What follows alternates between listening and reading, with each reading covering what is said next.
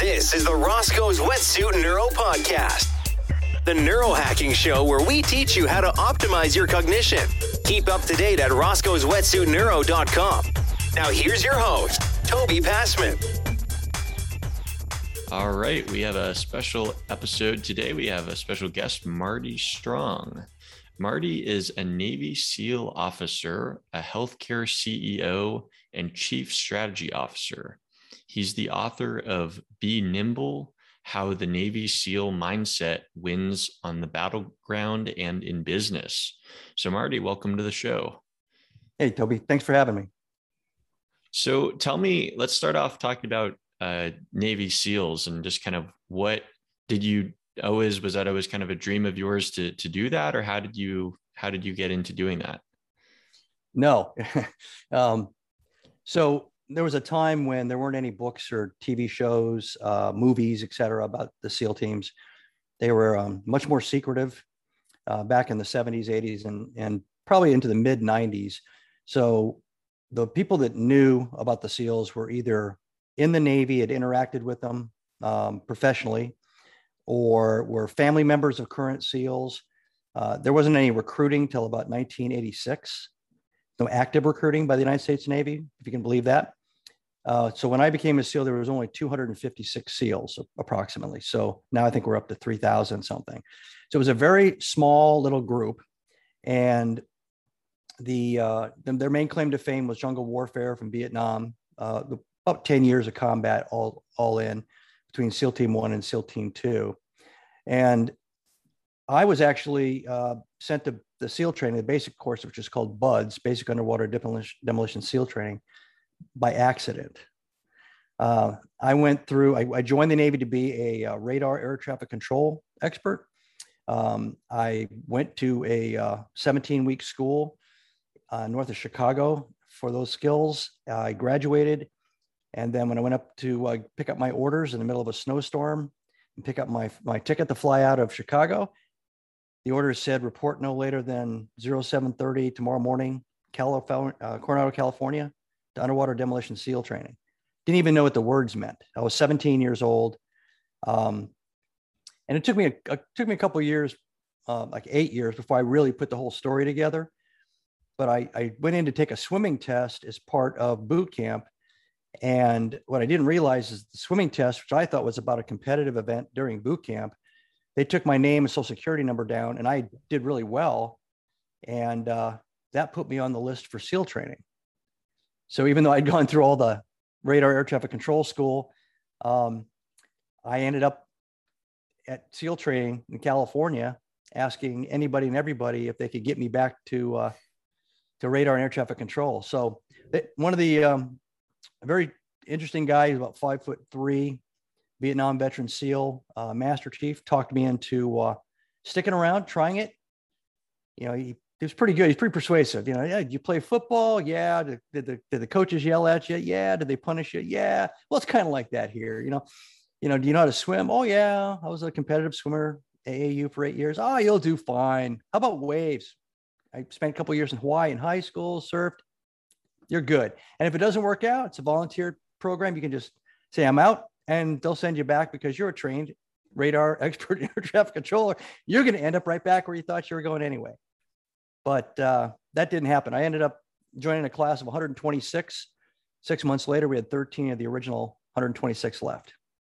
And, wow. uh, and I was a, a seasoned 18 year old weighing in at about 128 pounds as I was heading towards SEAL Team 2.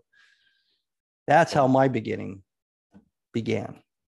So they really re, uh, weed out quite a lot of people in the training process. 75%. 75%. And so there's the the well known at this point the the hell week right? That, correct. that gets talked about. What kind of can you describe like sort of what you know the training entailed and and you know what kind of physically and mentally were was uh was it like? Sure. So all the elite commando groups whether it's us or or or allies they all have some kind of a selection you know rite of passage event. Uh, in the seals, it has a lot to do with cold water and um, a lack of sleep and constant physical activity to try to drain your reserves and to amplify the voice in your head. And we, I'm sure we'll talk about that a little bit. So you um, you end up with anywhere from four to six weeks of training prior to Hell Week. It's that period before Hell Week is modified and changed over the years, but it's roughly that that much time. In my time, we lost half the class before Hell Week. So we started Hell Week with about 62 uh, trainees, and no real idea while you're in the in the program, going through it, why everybody's leaving. You're just coming back at the end of the day, and you go into your room, and there's two empty beds, all the all the linen's gone, and you're like, what happened to Joe and Bob? You know, and they they'll whisk them out of the the environment. They'll get them someplace else. You never get to talk to them again. Uh, back in my time, we didn't have all the internet connectivity, so you couldn't, you know, maintain, you know, couldn't text them and say what happened. You know, um, it was like a mystery. It was like alien abduction. Boom, gone. Uh, which also heightened the psych the psychology of the whole, you know, experience and uh, on purpose, I think. So, Hell Week is five days long. They used to put you in the barracks and they attack you in the barracks on Sunday night. That attack is uh, multiple instructors coming in with grenades and um, uh, machine guns, belt-fed machine guns, making sound. You know, these aren't real grenades that'll kill people. They're they're sound makers, but inside of a structure, they, they're pretty loud. And they come in and they have smoke grenades outside the building, and it's to disorient you, shock you, and then they get you into the the main compound and start uh, spraying water all over everybody with a fire hose. And there's probably 15 to 20 instructors swarming the class. Um, this, this period is called breakout. It changes a little bit over time. It, sometimes it's an early breakout, uh, mid evening on Sundays. It's gone as much as three in the morning into Monday morning. Um, you try to trick them a little bit, try to get them to stay up, anticipating. It's it's it's all again a mind game. And then at some point during the um, probably 30 to 40 minutes that they're being messed with in the in the um, compound, the class leaders are given instructions for the first evolution. And that first evolution is probably going to be something significant like a five mile ocean paddle at night or a uh, 10 mile run on the beach in soft sand. It's going to be something that's going to um, not just stress them out, but it's going to sound so significant that as everybody goes out to wherever they have to go to start that first event, you've already got 10 people that are quit. They've already said enough. Now, just to give you a little perspective, I went through went through Hell Week, obviously. Uh, I came back eight years later and I ran Hell Week. So I actually ran about eight Hell Weeks. I was in charge of the first phase of SEAL training. I was uh, responsible for the running of Hell Week. I was responsible for uh, a team of 14 instructors and how we choreographed everything. And that's when I found out about the built in psychology, the exact plan. And it was a plan, it was a book that thick, filled with instructions and guidance and don't push too hard and how to just get the tempo just right and the purpose of every one of the events, the psychological impact, throttle forward, throttle back, give them some time to think, push forward, don't let them think, come back, give them some time to think, all orchestrated. When you're in it, it's total chaos. You don't think any of it. You think they're just coming up with stuff. And they, and although it's not scripted, a lot of the instructors will uh, talk amongst each other in front of the and students like they're just coming up with it. So when you think it's crazy and the crazy instructors can do whatever they want to do with you, you have a loss of control and you don't see how you're going to make it through whatever crazy they come up with. And your mind starts thinking things 10 times worse than we could ever legally do. And you get more people quitting because they start listening to that voice in their head.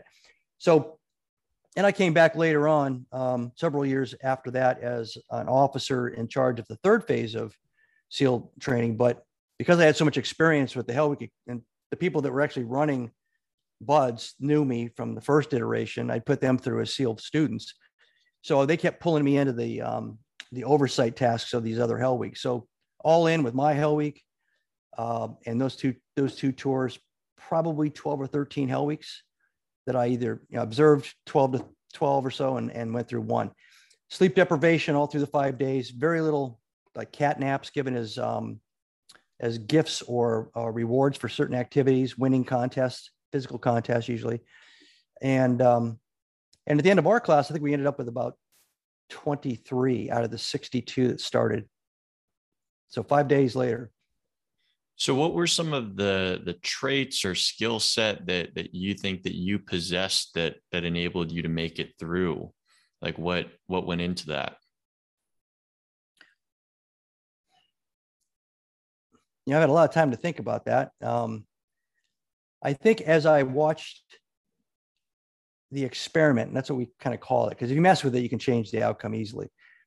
But as I watched the experiment eight years later and watched others go through it and saw what was happening, and all of us instructors would talk amongst ourselves. Well, how the heck did I ever do this? How the heck did I ever get through this?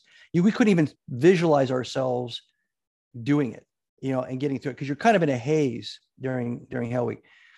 I think I didn't want to. I didn't want to quit. And I didn't want to quit in my case because I didn't want to be able to face, didn't want to have that moment where I faced my father, who didn't even know I was there, but still faced my father and said, I tried something that was really difficult and I gave up.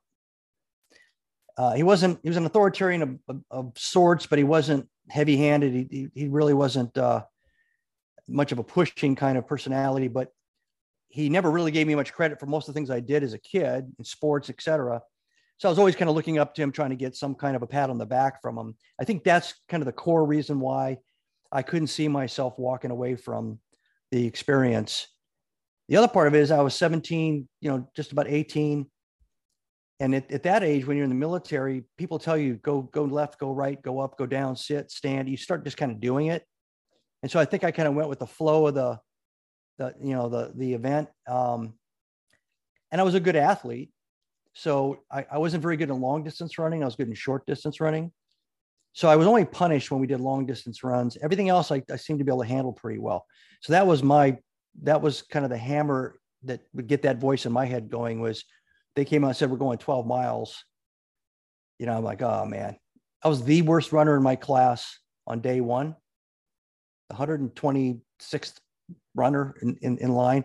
I was the 13th fastest runner of the original guys when we graduated. I was I was still the worst runner. So I think that that was um, not wanting to quit for the, my own reasons, and I think every student that goes through has their own personal reason. There's no collective reason. That's it's not about patriotism. It's not about some other altruistic goal that you walk in there and say I'm not going to quit because it's God and country or anything. It's nothing like that. Everybody has kind of their own driver and they probably don't even recognize it in themselves for quite a while, maybe for years, like I said. There's there's some intrinsic motivating factor that mm-hmm. that comes into play. Okay. And then what can you tell me about the the psychology behind it that you're talking about with that that big book when you actually became a, you know an instructor yourself?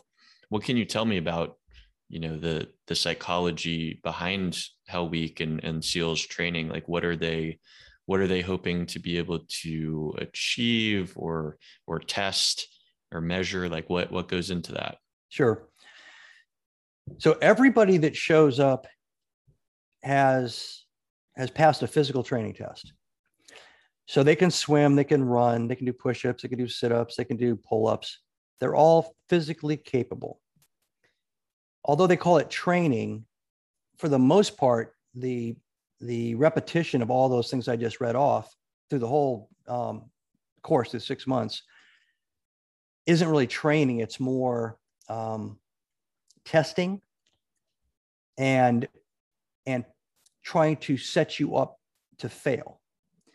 Now, the PC culture nowadays, they're not allowed to really say those words out loud to anybody, but essentially what they're doing is they're trying to give you everything that you experience becomes a challenge for you to overcome. So if you're the best runner in the class, the instructors will find a way that you have to be challenged in some other category. If you're the best swimmer, same thing. Otherwise, you're not going to kind of meet that voice in, in your head. You have to you have to have a conversation where you face a challenge you don't know if you can actually overcome. You have to face fear of failure. You have to face whatever that is that, that would drive you to not want to quit. And then you have to win that conversation or you have to start a different narrative. And some people have that in their head when they show up from they've had very difficult lives before they show up. And that's a very short, short experience. They get to that solid, positive conversation quick, like in the first couple of weeks. Others, it takes longer. And the ones that quit from counseling hundreds and hundreds of, of people that actually quit. They've they've had that conversation probably from the third or fourth day, and the narrative has been all in the negative side. They've convinced themselves. They've they've got I've got people that you didn't think would have enough energy to to ask for a drink of water gave me long dissertations on the full logic package of exactly why the, program isn't for them. They've and, and we all we see that and we, we try to talk back into the class and they end up quitting. We all look at each other and go, that was rehearsed. This guy has mentally been conditioning himself for this moment for weeks. So that's essentially what the whole program is about. Whether it's academics, whether it's the uh, physical activities, it's to set challenges in front of the students and to have them kind of meet their meet their inner self and make a decision. So it is a volunteer program. They can they can just raise their hand, say I'm done, and walk away anytime they want. There's no coercion. There's no nothing holding them there. And that's an interesting kind of burden all by itself because it really is your call. Right. Right. Yeah. The deepest sort of test of yeah, your character, your your um, your perseverance. So it sounds like then that that sort of mindset is is one of it sounds like kind of the essential element there, right? In terms of whether someone's able to get through it or not. Does it sort of really come come down yes. to whether they can have that mindset of I can push through anything, I can get through this no matter what, compared to that's, telling themselves that they might not, that, you know, that they can't do it. That's traditionally the value in, in all other selection processes, it's something close to that in other organizations. If we can take anybody and teach them how to shoot a gun, we can take anybody and, and train them to, to walk or run faster with a back, pack on their back. You can take a, a competitive swimmer and say, okay, you know, swim this distance. But if that, that element that you just described, if that's not there, then it doesn't matter because the moment, the day, whenever, whenever Murphy or fate decides that they are, they're going to run into a challenge. It may be a physical one, like climbing a, a mountain, or it might be, you know, um, the potential of being killed, facing an overwhelm, overwhelming odds, whatever it is. That's the moment where they they'll have that inner voice conversation and argument. That's the wrong moment for us. We never we never want that conversation to happen once they've left Bud. So that's a key component, a key element, the essence. Everybody that gets out of the program has that. The other thing that's kind of I won't say it's a, a collateral or a, a, kind of secondary effect because we call ourselves the teams. And that is you kind of go from a, a me to we mindset. So a lot of the the discussions, the scripted um, interactions between instructors and students from day one is about the team, whatever the size of the team. And at a minimum, it's about the person next to you. And in the SEAL teams, the smallest unit is two. Nobody ever gets sent on a one man job. So that that smallest team in, in basic training is called a swim buddy. It's the person that you're attached to when you swim that can't get any further than six feet away from you, or that's a safety violation.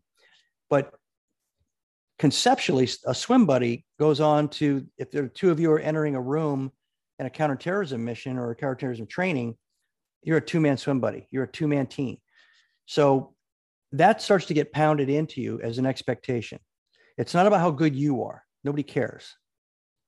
It's about how good you are as a contributor to the team. So that's a little bit harder to mold. It takes a little bit more time. Uh, you know, everybody's got an ego. You make it through the SEAL training, especially nowadays. You make it through the SEAL training. You know, there's movies. There's you know, everybody in your family knows what it is. My family, I told them what I was. They all they could think of was the the sea animal um, no matter how I explained it. So then I would just say, or if I was, you know, if I was going out, you know, as a young 20 year old or 19 year old and saying, you know, talking to a girl in a bar, I, all I could say was, it's, it's kind of like the Green Berets. You ever see any Green Beret movies? You know, because nobody had any concept. Hard to have an ego when nobody cares what you what you say you are, right? But nowadays they come out and they think they're rock stars because society is, you know, giving them um, kudos all the time. So that's kind of a tug towards the me side instead of the we side. So I think it's more difficult now for SEAL leaders to, you know, and, and trainers in the interim training process, because it takes a couple years to get them to where they're combat ready, to get them to, to really focus on the team and the we. But then once that's kind of locked in, they're that way for life. They're the most loyal, most dedicated. I mean, they will do anything for their swim buddy, for their family, you know, for their kids. Maybe loyal to to um, to too much of an extent when they become employees. You know, they, they, they don't want to quit. They don't want to quit the team. They don't want to give up. They want to contribute. You know, they want to make a difference. And uh, those are the two elements. If, you, if those two elements click in, one is kind of internal about themselves and and and uh, their their mindset, and the other one is shifting from a me to a we focus. Then then the training pipeline's done its job. That that kind of person, we we can teach them anything, and we can send them anywhere. Mm. That's it. That's an interesting sort of dynamic there, where it's like someone someone has to both find sort of the internal motivation and have the right mindset um, to be so focused, and also be able to withstand, like as you're talking about, all of these people just kind of dropping off, you know, the training just out of nowhere, right? Where it's like, but then you still have to be able to have that kind of group cohesive mindset, or, or right, like that. That seems Yeah. a yeah it seems like definitely a, a challenge when when your group is constantly changing and the people are dropping out and you don't know why and you just have to kind of deal with it Yeah, I mean, if you could imagine, you know, pick any iconic group, you know, like a Led Zeppelin or you know Maroon Five or something. If you had everyone in the that band, if you had the equivalent of every every capability at the high level that every every musician could play, and you had a hundred of every one of them, you could swap swap out almost anybody and create the band over and over and over again because they all know how to play together. They all they're at that same level. That's kind of how SEALs are you know, you take five SEALs and throw them in with five other SEALs they've never met, they'll be pay, playing pickup basketball in probably 20 minutes. There, there's not an argument. There's not a disconnect. There's not two radically different ways of thinking or radically different ways of doing things. Um, and they all have the same, you know, core values and the same expectations of each other and the same commitment to each other. So that's a fun place to work. That that's a, you know, I, I use the band, you know, um, analogy because I've watched a lot of these these uh, documentaries about some of the you know iconic bands of the of the 70s 80s and 90s lately. And you see that you know you see them clicking you see you can see why one one band member leaves and the whole thing falls apart right? Because they worked that way together the way they were doing it. And then the one component leaves and it all kind of falls apart. Um yeah it, it's a it's a cool experience. It's a uh, an interesting life. And uh it's it's even more interesting when you get out outside and get out of uniform and see how the rest of the world works. yeah and that, that's a perfect transition because i was just going to ask you about kind of translating these sort of those skills that you maybe gained both going through the seals training yourself along with being an instructor and and how that sort of translated to to the business world once you got into that So I'll I'll I'll say it right up front. You you're spoiled when you're a SEAL, you know, and I was an officer and I was given, you know, 10, 15, 20 guys. Uh, I think the largest command I had was um, 32 as a task unit. It costs anywhere from two to three million dollars to train a SEAL, all in for a two-year period of concentrated basic, intermediate, and advanced training. So I'm getting pre-screened, highly motivated, self-starters, or committed to each other, committed to the team, committed to the mission. Probably, you know, double A, if not triple A, collegiate athlete level, you know, um, people that all think they're Napoleon with high IQs. You step out of uniform and you go into any organization in the United States, and that's not what you have. You- You're not. That's not reality. You know, and I think for a lot of SEALs that get out and try to get into the mainstream and the commercial side, it's a shock. You know, you if you you've become accustomed to it. Now, if you if you started out really young, it's definitely a shock because that's all you've really known. I mean, I, I basically was 17 and a half to 18 when I started. And uh, that's that's what I knew. That's and I spent so much time on the road. I was never really in a civilian commercial environment. I mean, I met my neighbors and things, but that's a little bit different. So I found that there's a lot of what I knew to be very valuable and and what I thought I had as far as attributes didn't translate because there was a lot more me than we. Everybody was self-focused. Everybody was worried about their job, their next job, their raise, their promotion, you know, um, how they looked. Uh, it was very self-centered. It was a very interesting universe. Uh, it was the opposite. It was almost exactly a polar opposite. Now, there were people that were driven, and that doesn't necessarily mean uh, you know positive uh, in a positive way. It could have been driven to um, exceed and excel and you know do things just for their own benefit. There were people, but sometimes that would be so socially team oriented that it wasn't about executing and performing and and accomplishing anything of any measurement. It was just they liked working with other people. So then you have an accountability problem with you know, that kind of a, an approach. So what I ended up doing is I ended up kind of stepping back and you know in prisoner of war school they teach us that the day after you become a prisoner or the day you become a prisoner you have to come to grips with one one pure fact. You're no longer whatever you were. You're no longer the commander you know of a ship. You're no longer the the, the commander of a, of a squadron. You're not a fighter pilot. You're not a seal.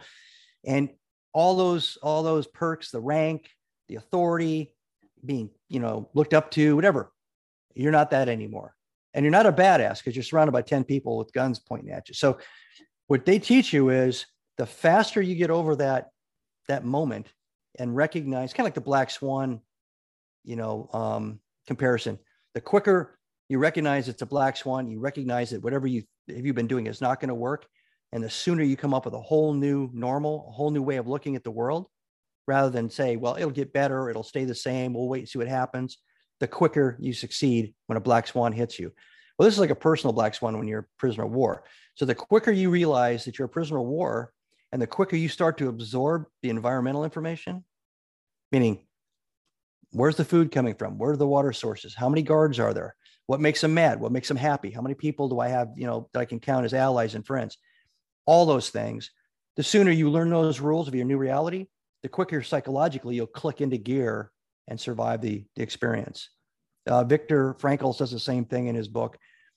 You know, the, the ones that sat around saying, why me, why me, this, this can't be me. I'm a banker, I'm a rich person, I'm a this, I'm a that.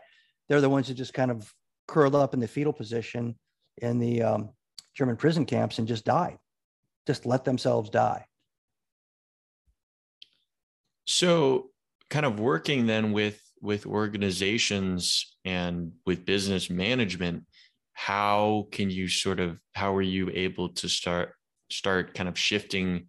Is it a matter of sort of shifting people's mindset or what what's what what needs to happen i guess when you kind of start going into organizations and and see you know this sort of uh, maladaptive behavior going on? Sure well, it is maladaptive compared to this elite little, you know, special special case where you know American taxpayers have paid for this elite team, this elite rock band kind of a thing. Um, I think it's it's it's you know they'll measure twice, cut once. Well, when you look at your talent inflow and how you define talent at the very point of hiring, that's the first place I try to influence my management team and anybody else that asks me my opinion because you can create a culture that lines up with whatever it is that your organization is trying to accomplish. So if you're a nonprofit, you need a culture that has a certain mindset that maybe is not just giving, but feels that the mission and the sacrifice and working weekends and nights is worth the outcome of helping people in need. If you bring in somebody who's just a business person looking for a better paycheck, you are misaligned, right? So if you bring in a salesperson that just wants to get by, and you need a salesperson to open up new territories and be hungry and expand, and you're, you, there's misalignment there too. So the job description's got to be correct. You've got to think about not just the the aptitude component of the job description. Are they capable technically, education, you know, technical experience? But what's their their aptitude? And the aptitude to me, because that's kind of how I look at everybody, it's aptitude and attitude if they have a great attitude, they're open to learning. They're open to working with other people. They're working, they're open to being the leader of a project and also the follower of a project. Being a good follower and being a good leader are both very, very important, especially in team oriented atmospheres. So if we hire people that are technically great and they stink at this this other kind of adaptive assimilation of of being a part of a whole and caring about the bigger picture then we've checked the box on the resume on all the technical aspects of it and we brought in somebody that's going to be completely at odds with the culture and the mission and the, and the end state. So you have to bring them in from the beginning. And as you're evaluating employees and managers over time you have to make a decision what kind of culture you want what that alignment looks like and do you have people currently that are just not stepping up to that particular you know line that you've drawn you've drawn you do all the normal hr stuff. You try to explain to it. You try to, but it's hard to adapt somebody that say it's only focused on a better paycheck and convert them into somebody who cares about you know feeding kids. I mean that's a that's a pretty big psychological leap. So aligning alignment up front before you hire somebody is important. But before that the job design and, and making sure that you have this behavioral kind of aptitude um, component to the job design and to the interview process. Otherwise, I see it happen. People revert all the time. HR people, managers, they want to hire somebody. There's a gap. They need somebody in there fast. They expedite. Technically, good enough. Nobody's going to fire me because I hired this guy who's really great technically, or this one really great technically. And then six months later, I'm being briefed about this problem we have. and it turns out, pull up the resume, technically squared away. Turns out they don't like working with other people. You know, they only want to work on linear projects in their cubicle. They don't want to be part of, you know, uh, multi-dimensional projects. They don't want to work for five different bosses and on and on and on. It won't work weekends. So that that's that's the the core thing I tell people. I think if you do that right, you're probably 75% down the path of getting a kind of collective mindset in, in line with, with what every organization's doing. And every organization is going to have a slightly different, you know, angle attack on where they want to go. And how about specifically the like you work also kind of with like leaders, like the CEOs of companies, correct? Yes. Is it, so tell me about kind of what what you coach them or train them to do and, and what kind of you know you talked about kind of being able to to lead and and follow i think we kind of touched more so on on following or, or what to look for at least in the followers in in terms of the company but what can you tell me about you know the the skills needed for for a leader to really handle a, a business well that's a good question and that's that's the uh, question i try to um, address in in my my first book, Be Nimble. I almost called it Be Humble because it starts with humility. And if you have leaders that can clear their mind of, of their, um, I guess their, their, their accolades, you know, their previous professional accolades, and also clear their mind of, of their failures. Uh, I see that as baggage. I see that as irrelevant.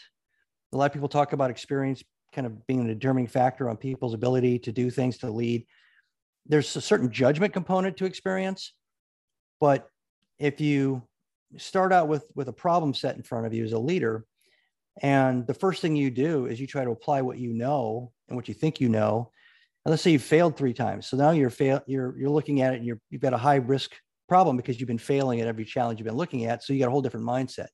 Or the re- reverse of that is you know you got a huge bonus. You're you're you're doing real well. So now you got a little bit of arrogance. You're not really opening your mind. You're not looking at at oblique sources of data.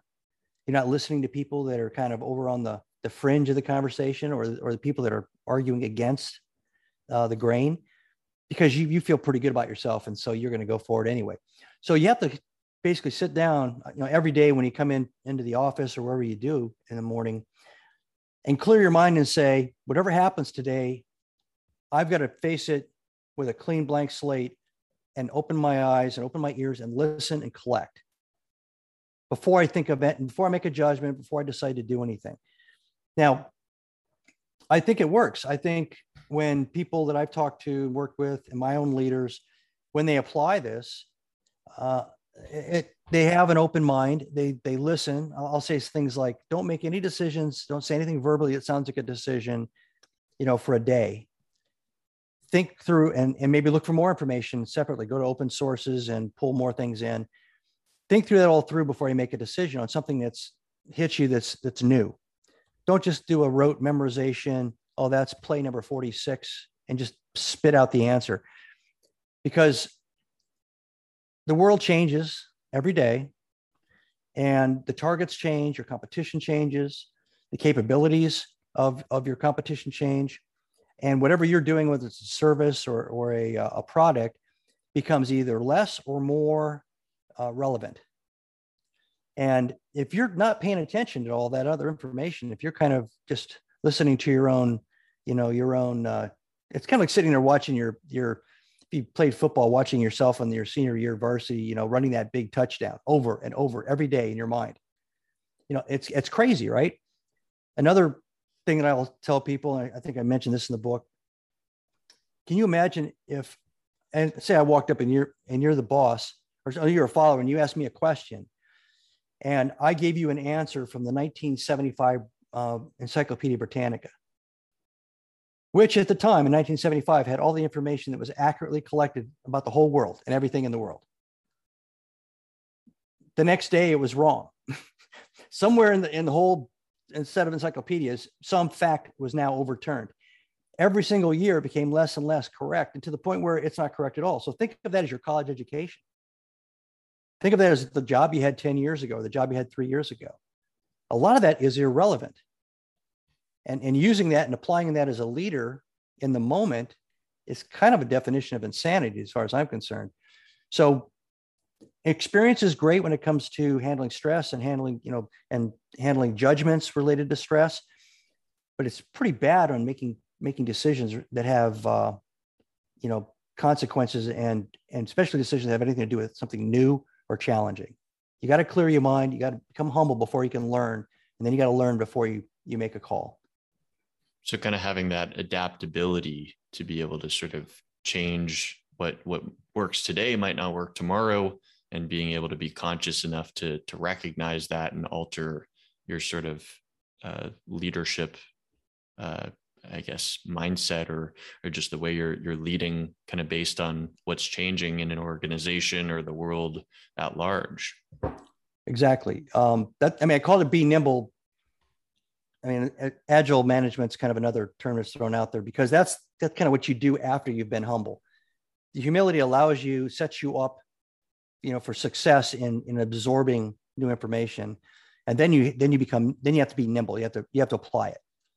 Um, an example: if you're scaling a company, you're going from small to medium to large, you're going to have to reorganize. You should have to reorganize and reconform and re, and maybe you're going to you know outsource and then you're going to offshore and then you're going to take it all back in again when you're really big because the economies and the scales and everything are completely different at different sizes as you're growing right well if you're not changing and adapting and doing all those things and your competition is you end up stalling the growth you end up spending way too much money doing it the old way you have way too many people or not enough people you have a system that's overwhelmed you know because you're growing and nobody anticipated you might grow. So you didn't go out and look for another platform to, to assist with the next level of growth.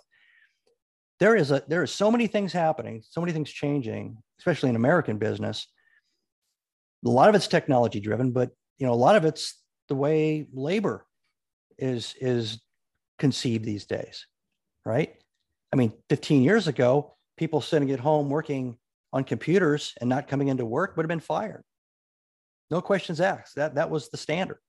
And anybody that's a leader, if I'd walked into my boss and said, "Hey, I'm going to have half my people sit home because we've got the internet now," they would have probably fired me or ordered me to get them all in. That that sounds idiotic right now, but that was a transition. There was a time, and it's still going on with the COVID thing. You know, do we force everybody back into the box? Does everybody got to come back into the building? Do we have to get a head count? It's kind of a control thing, right? Is it based on a reality of it's better to have everybody in the box? I don't know. I don't think anybody's even thinking it through. I think they're just trying to revert back to what they know. They're comfortable going around counting heads.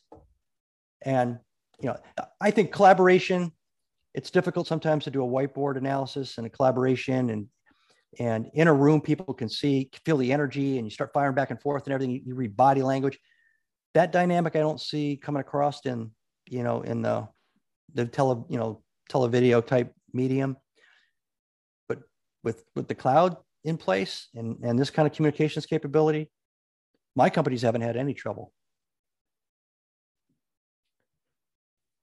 Marty, what can you? Uh, I want to shift gears a little bit. Tell me uh, your new book. You're coming out with a book called "Be Visionary: Strategic Leadership in the Age of Optimization." Tell me about what inspired you to write that book and what what the focus of the book is. Sure. So, Be Nimble is coming out January 1st in the United States and I think December 10th in uh, the United Kingdom. It focused on all the things we've just been talking about. And it's a lot more about um, self inventory and getting to this point where you're, you're, you understand that being humble is a, is a. And then what do you do with it? And then, you know, kind of attacking the, the areas of business management leadership that I seem to run across over and over and over again talent acquisition, talent management, you know, training, scaling. Um, so that's what Be Nimble does. But as I was going through Be Nimble uh, before before the um, the beginning of COVID, I realized that I was running into in my research, I was running into this other kind of fight that was going on. The fight was between technology and what it can do to optimize whatever process you want to think about, right? supply chain management, anything, production, manufacturing.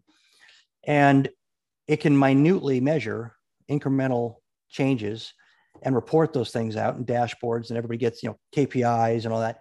That's great. So everybody starts managing. It's like managing a trip on the Siberian Railroad, a 700 mile trip by sticking your head out of the window and, and looking at every rock going by. it's it's you don't even know where you're going you don't know if you're going off a cliff you don't know anything about what's out in front of you you're not enjoying the ride but by god you know how many rocks went by you know you, you've got a good count of that and so i saw this this separation from technology driven optimization and visionary strategic thinking how to pivot how to look at the edge of the you know horizon for threats and opportunities and they were swapping places. As a matter of fact, it, it was optimization was now the new objective. Short, you know, short duration gratification. Eventually, the bigger the company, it's, it's financial short-term gratification. And when you do that, the justification for investment in people, in your own people, in more people, in systems, that whole justification starts to just kind of fall apart. So you start seeing a shrinkage in invest investment. And there's there's obviously companies and organizations that are that are more enlightened and they they don't think that way but it seems like coming out of the colleges and coming out of the business schools and everything it's about optimize optimize. What are your kpis you know? Um, so if you interview somebody a senior person and, and we were doing that if i asked them what you know what they thought were key you know key performance indicators in our industry man they rattle them off they rattle them off like that and i would say what do you see on the horizon for the industry I get a blank stare. They weren't teaching that in college. They weren't teaching that in any companies these people used to work for. Nobody asked their opinion about what's going to happen tomorrow. So I decided to write Be Visionary. And Be Visionary basically starts off with what you have to have as a, a leader kind of in your in your uh, repertoire of skills capabilities how you kind of have to cleanse yourself of of biases and things like that and also prepares you for what you're going to get into, which is a struggle with with the organization. You're going to get in a struggle with any organization you're in because most of them are focusing on this optimization. They're focusing on short term, the weekly reports, right? The monthly reports, the daily performance. And you're going to look a little bit like an idiot or crazy person when you walk in and say, Has anybody thought about XYZ company? I read an article and they're getting ready to do this. We, are we thinking about what's going to happen out there? Are we going to do that? And they stare at you. Forget about XYZ company. Where's that report? And they go back. And what happens is if they stay in that mindset or that company with that mindset for very long, all that that that thought, that creative kind of curiosity gets squashed, gets compressed. So I talk to that too. Realize it's already happened to you if you if you don't know it. You have to release that curiosity, you have to release that creativity, and then you have to apply it. And then I go into the process. How do you do that? How do you make a pitch? It's like a VC pitch. It's like a venture ca- uh, venture capital pitch there is a, an art to it. How do you put it together? How do you make it palatable as a business um, concept? Because whoever you're pitching it to is probably not going to be a guru or a yogi. you're going to have to come up with some kind of business aspects to it. And then how to bring in a team to help you with that so that you have all those, those those questions nailed down, and then how to kind of craft the challenge. If if I told and I use examples, and if I told somebody, "Hey, I just looked at the news. There's a hurricane. It's going to hit in 20 minutes," and then I showed them the picture, everybody would react because there's a real hurricane. But if I tell them there's going to a hurricane, it's going to hit in 12 years, it's going to wipe this entire city out. Even if I'm right and I know it for some for some reason, they're going to ignore me. So you have to make it a real threat or a real opportunity. And there's a way to do that. So I go through that, and uh, and then I, I spend a little bit of time on going through the entire proposal process and then the implementation of your vision.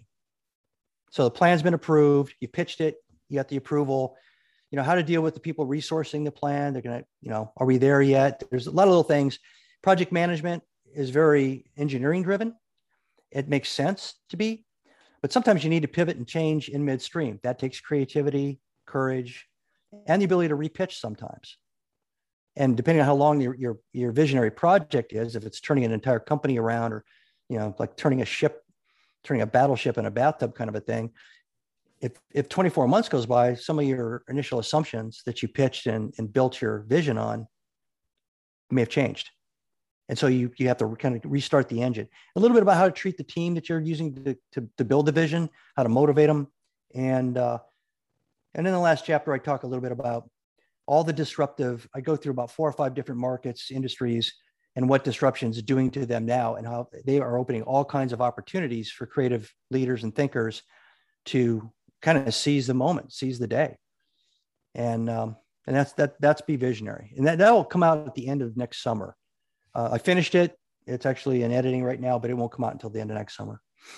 Got it. So if people marty if people want to uh, find out or, or get uh, be nimble or uh, the book that is uh, the uh, uh, be a visionary that's coming out um, where would you direct them to? Or just if they want to find out more about your work altogether? Sure. So there's two ways. One is to go to amazon.com and just put in marty strong m-a-r-t-y strong and that'll take you right to uh, be nimble uh, you can also go to my author website which is martystrongbenimble.com and there's excerpts in there i've got articles that i've written um, there's uh, a couple of um, couple of other books that I've done that are in the in the fiction side. If, if people get interested in that, but um, Be Nimble was my ninth book. It was my first business book. I have, I have eight novels, and the uh, Be Vision will be my tenth book. So I uh, I like to write. Awesome. Well, yeah, I highly recommend you guys go check that out. And Marty, uh, thank you so much for coming on the show today and sharing all of your your insights and knowledge and expertise. Thanks for having me, Toby.